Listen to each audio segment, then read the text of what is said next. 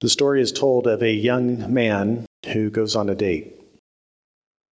For a solid hour, he is talking to his female companion all about himself, about his accomplishments, his achievements, about his talents, all about his, his overall general awesomeness. And then finally, after nonstop talking, he finally he pauses and he says, he says, I've been I've been talking all about myself long enough. How about now you talk about me? From the poet Letitia Elizabeth Landon, she says, Tis a strange mystery, the power of words. Life is in them and death.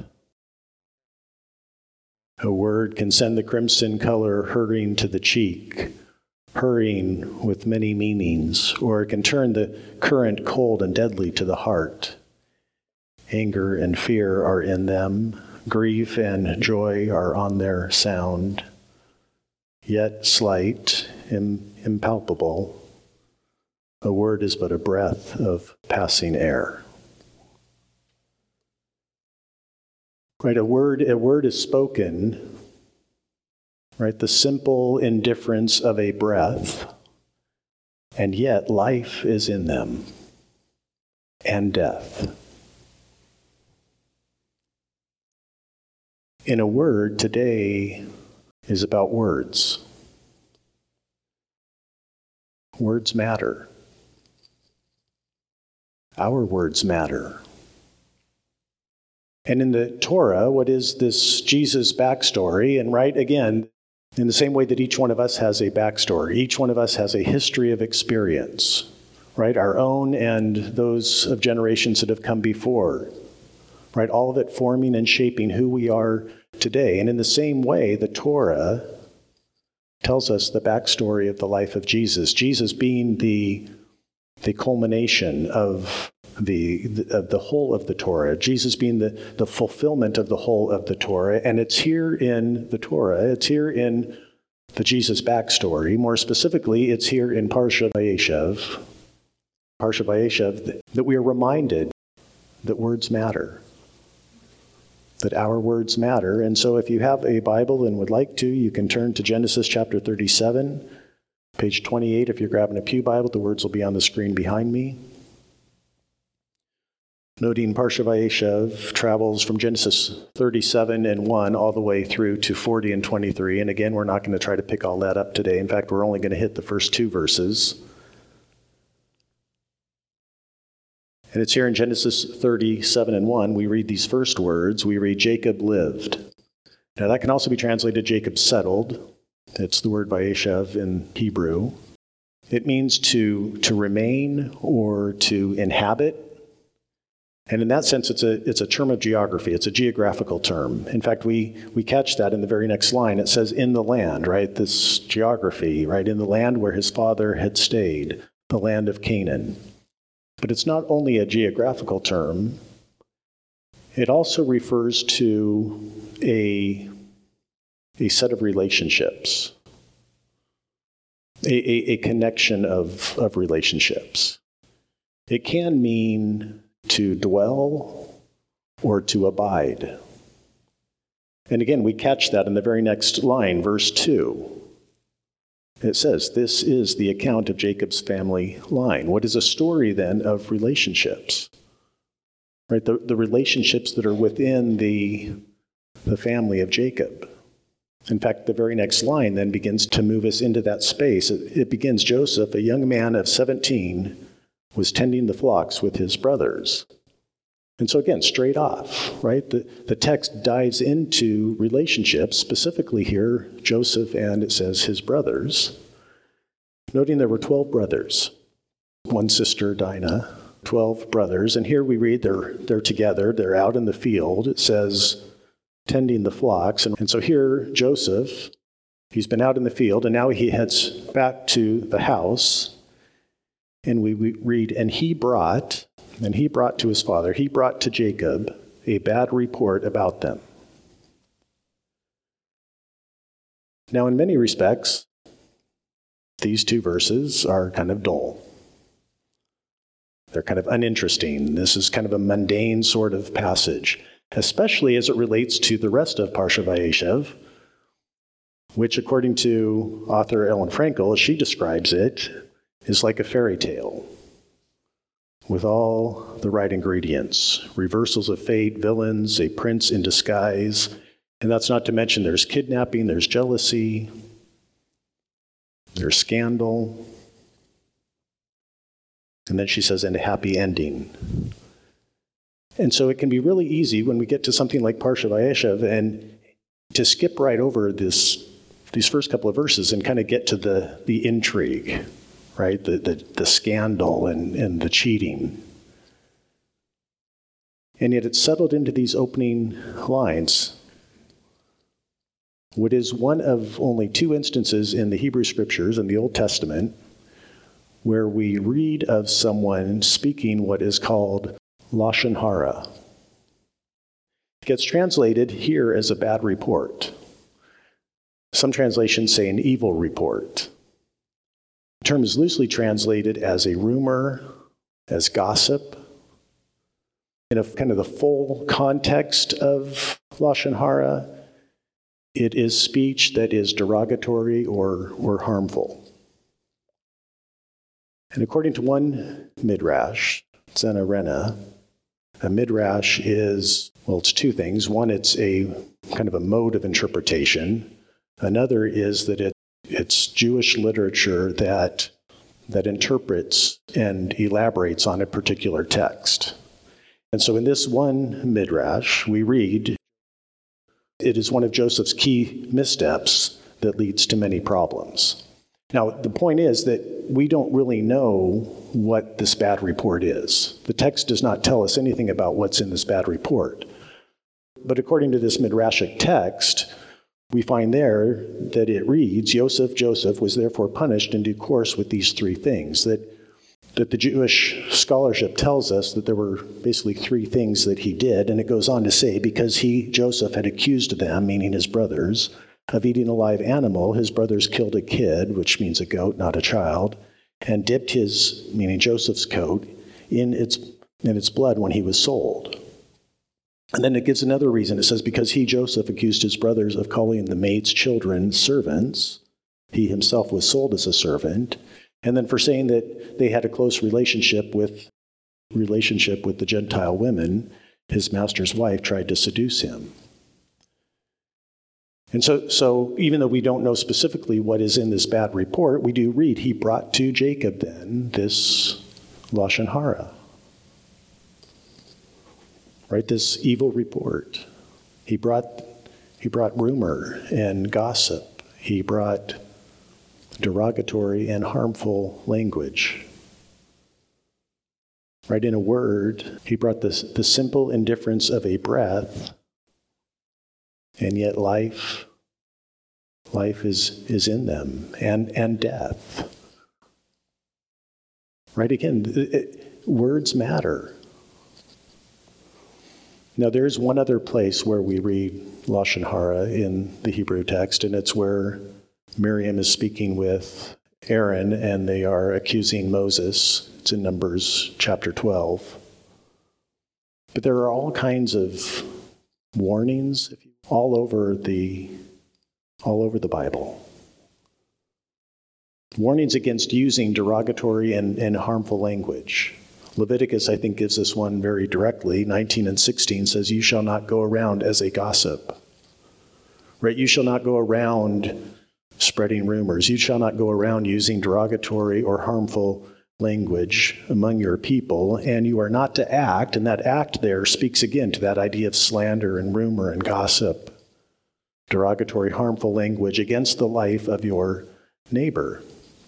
We read in Proverbs 11 and 13, we read, A gossip betrays a confidence, but a trustworthy person keeps a secret. Proverbs 12 and 18, the words of the reckless cut like a knife. Quite the image. The words of the reckless cut like a knife, but the tongue of the wise brings healing. Now, we could probably spend the whole morning going on and on Job, Jeremiah, Ezekiel, all over the Psalms. The point being, again, a, a word spoken, right? It's, it's, it's the very simple indifference of a breath. And yet life is in them and death. This idea that words matter, we read that also in the Talmud, which is that kind of Jewish compendium, that text of, of rabbinic Jewish scholarship. We read there, evil talk is worse than three than the three cardinal sins of murder, immorality, and idolatry. Of one who indulges in lashon hara, denies the existence of God, and that the Almighty declares, I and that one cannot live in the same world. And I would suggest to you that it's Lashon Hara that is at the backdrop of Jesus' words to us in the Gospel of Matthew. Matthew 12 and 35. Jesus speaks these words. He says, A good person brings good things out of the good stored up within, and an evil person brings evil things out of the evil stored up within. But I tell you that everyone will have to give account on the day of judgment for every empty word for every lashon hara, right? For every for every bad report, for every evil report, for every gossip, for every rumor, for every derogatory, for every harmful word they have spoken. And then he says this he says, For by your words you will be acquitted, and by your words you will be condemned. Right? Again, it's, it's, it's, it's a, a word spoken, right? The simple indifference of a breath, the simple indifference of a breath, and yet life is in them and death. The Apostle Paul, he would have also had Lashon, Lashon Hara in the backdrop of his mind, part of his backstory, when he writes, Do not let any unwholesome talk that's sapros in the Hebrew or in the in the Greek. And it's interesting interesting that it speaks to rot and decay. It can be translated bad or evil, right? A bad report, an evil report. Derogatory, harmful language, right? Do not let lashon hara come out of your mouths, but only what is helpful. Only what is helpful, and helpful here is agathos, it translates as good. It carries that, that idea of positive and uplifting. Do not let Lashon Hara come out of your mouths, but only what is positive, what is uplifting. Right? Building others up. Right? It's a word spoken. The simple indifference of a breath, and life is in them right? Life and, and death. Now, I don't know exactly where this hits you today. I think this is probably one of those teachings, lessons, passages that hits every one of us. I think it's probably one of, if not the biggest challenge that we face. And so, with that in mind, I want to invite us just for a few minutes to, to sit together in stillness. And I want to kind of take this from two sides. I want to invite us to, to look at it from two sides. One is, and we can think back to last week, that was Parsha Vayishlach. And remember Jacob, it said Jacob, Jacob was alone. Right? It's that idea of introspection. And so, one way to approach this is to spend some time, right, kind of examining the conscience and examining our hearts and our, our minds, exploring, exploring and asking the question what do, what do the words I speak reveal? What do the words that we speak reveal, right? I mean, we could ask is it Lashon Hara? Is it, is it, is it sapros? Right? Is it words derogatory, harmful, think rot, decay? Or we could ask, is it, is it agathos? Right? Is it, are my words good and positive and, and uplifting? We, we could ask it this way we could say, Do my words bring life or death to others? Right? Are they gossip and rumors, or are they, they helpful and good? Again, are they, are they derogatory and, and harming, or are they positive and uplifting? We, we, we could think of Proverbs 12. We could ask, Do my words cut like a knife, or do they bring healing? And I think it would be good for us to spend some time thinking about how do I use words? Where have I used words? And, and maybe part of that is for the purpose of reflection and repentance. Right? Where have I spoken those words that I need to confess and ask forgiveness? Where I need to repair a relationship, where I need to, to reach out and and then I think the second part of this is to consider what would it look like to speak only what is helpful for building others up? What would it, what would it look like if my words were always agathos? What would it look like to only choose words of good report? What would it look like to only speak what is positive and, and uplifting? And, and maybe the challenge is as we go into, I was going to say this week, but maybe just this afternoon to start with. Maybe that's long enough. To, what would it look like with my, with my family, with my, with my spouse? And what would it look like when I, when I go out to, to lunch after service and I'm talking with the waiter or the waitress? What would it look like when I go grab a coffee and I pass someone at the door? What happens when the barista is giving me my, my drink? What about when I'm going out to the mailbox and there's a neighbor nearby? Right? What would it look like? What would it look like in this room? And maybe, because we're going to sit in some silence for a few moments and then Roger will come up and lead us in a closing song, but but maybe, maybe right now is a, is a chance to practice.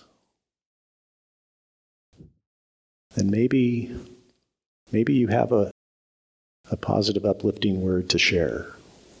Right? A word spoken. It's the simple, the simple indifference of a breath, and yet life is in them and death. Joseph was tending the flocks with his brothers, and he brought their father a bad report about them.